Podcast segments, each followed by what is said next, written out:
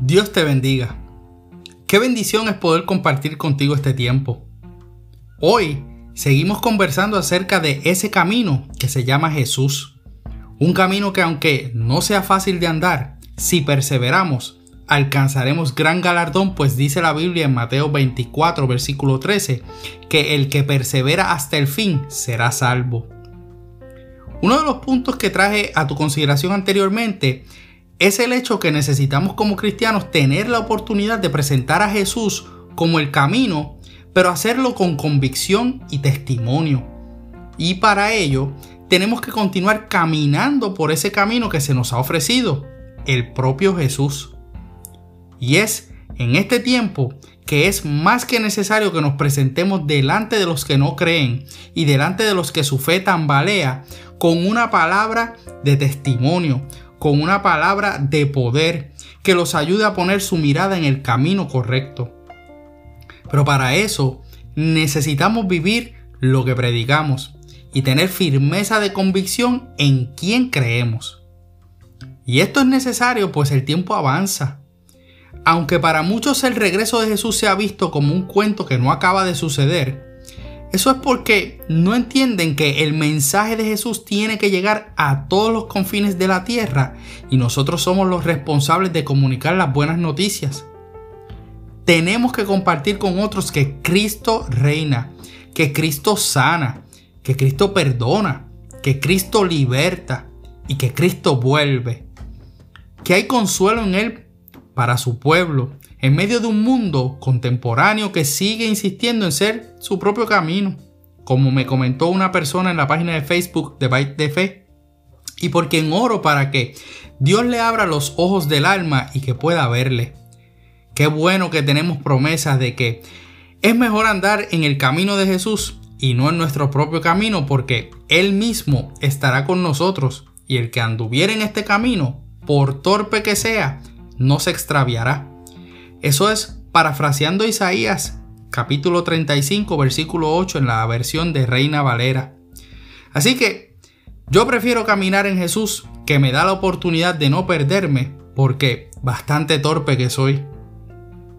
Así como Jesús a cada uno de nosotros nos está preparando morada en la casa del Padre, nosotros tenemos la responsabilidad de prepararle camino en nuestro corazón y camino para que otros le conozcan. Dice la Biblia en el libro de Isaías capítulo 40, en los versículos del 1 al 5, la nueva traducción viviente. Consuelen, consuelen a mi pueblo, dice su Dios. Hablen con ternura a Jerusalén y díganle que se acabaron sus días tristes y que sus pecados están perdonados. Sí, el Señor les dio doble castigo por todos sus pecados. Escuchen, es la voz de alguien que clama Abran camino a través del desierto para el Señor. Hagan una carretera derecha a través de tierra baldía para nuestro Dios. Rellenen los valles, allanen los montes y las colinas, enderecen las curvas y suavicen los lugares ásperos. Entonces se revelará la gloria del Señor y todas las personas la verán. El Señor ha hablado. Todas las crisis que hemos enfrentado durante este año nos deben haber llevado a pensar en algún momento si a Dios se le fue la mano con pasarnos por estas pruebas. Y la prédica que se estaba compartiendo por parte de muchos líderes a sus congregaciones antes de este año no era una que trajera consuelo. Los mensajes eran dirigidos a la gente, pero no presentaban al Señor.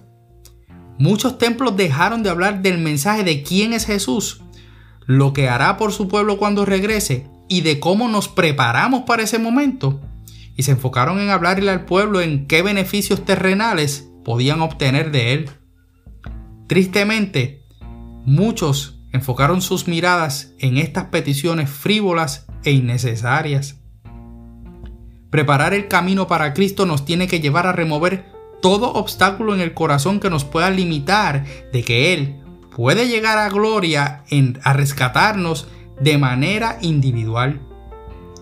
Como pueblo creyente es necesario que podamos enderezar nuestros pasos y todo lo que hayamos hecho mal en el camino lo podamos corregir. necesitamos restaurar nuestra relación con Dios, recuperar la sana doctrina en nuestros altares. No es tiempo para continuar persiguiendo un evangelio liviano y que no nos confronte.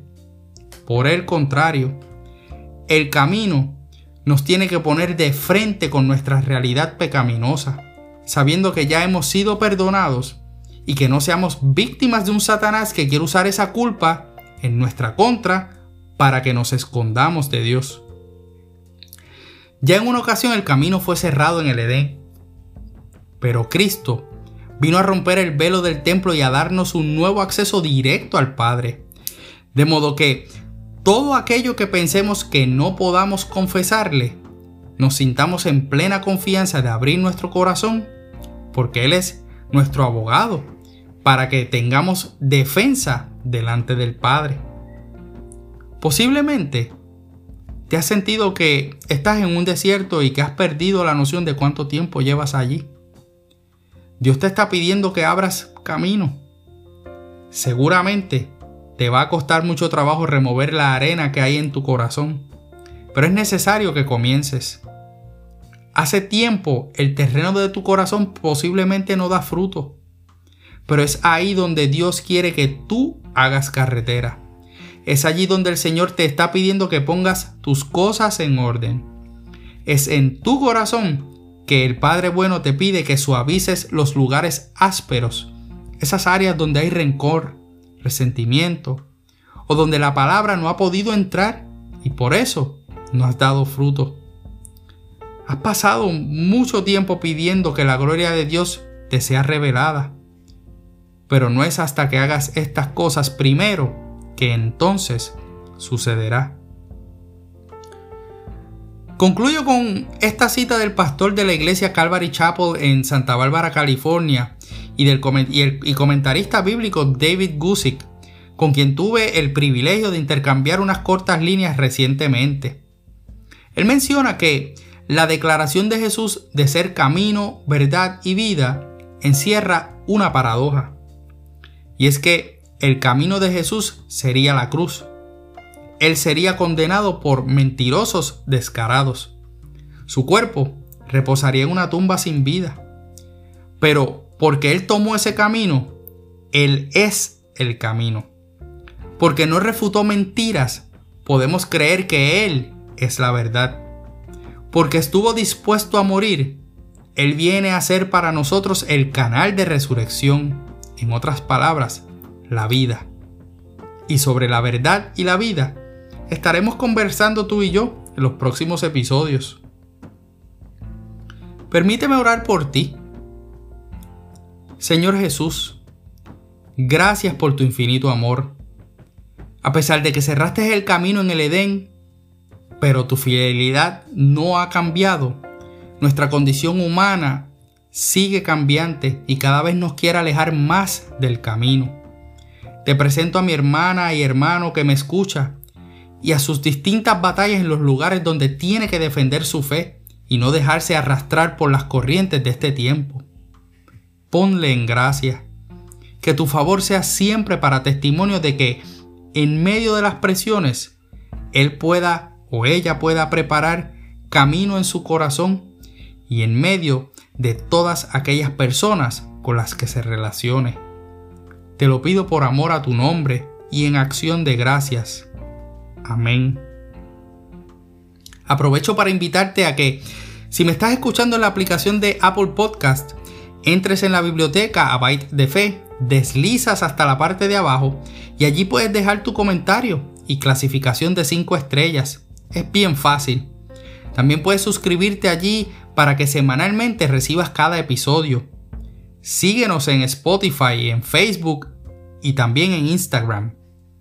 Soy tu hermano y amigo José Molina y junto a mi hermosa esposa Sonia Riera servimos al Señor con mujeres a nuestra amada congregación de la iglesia AMEC, Casa de Alabanza, localizada en Canóvanas, Puerto Rico, y cuyo pastor rector es Misraim Esquilín. Deseamos que Dios te bendiga.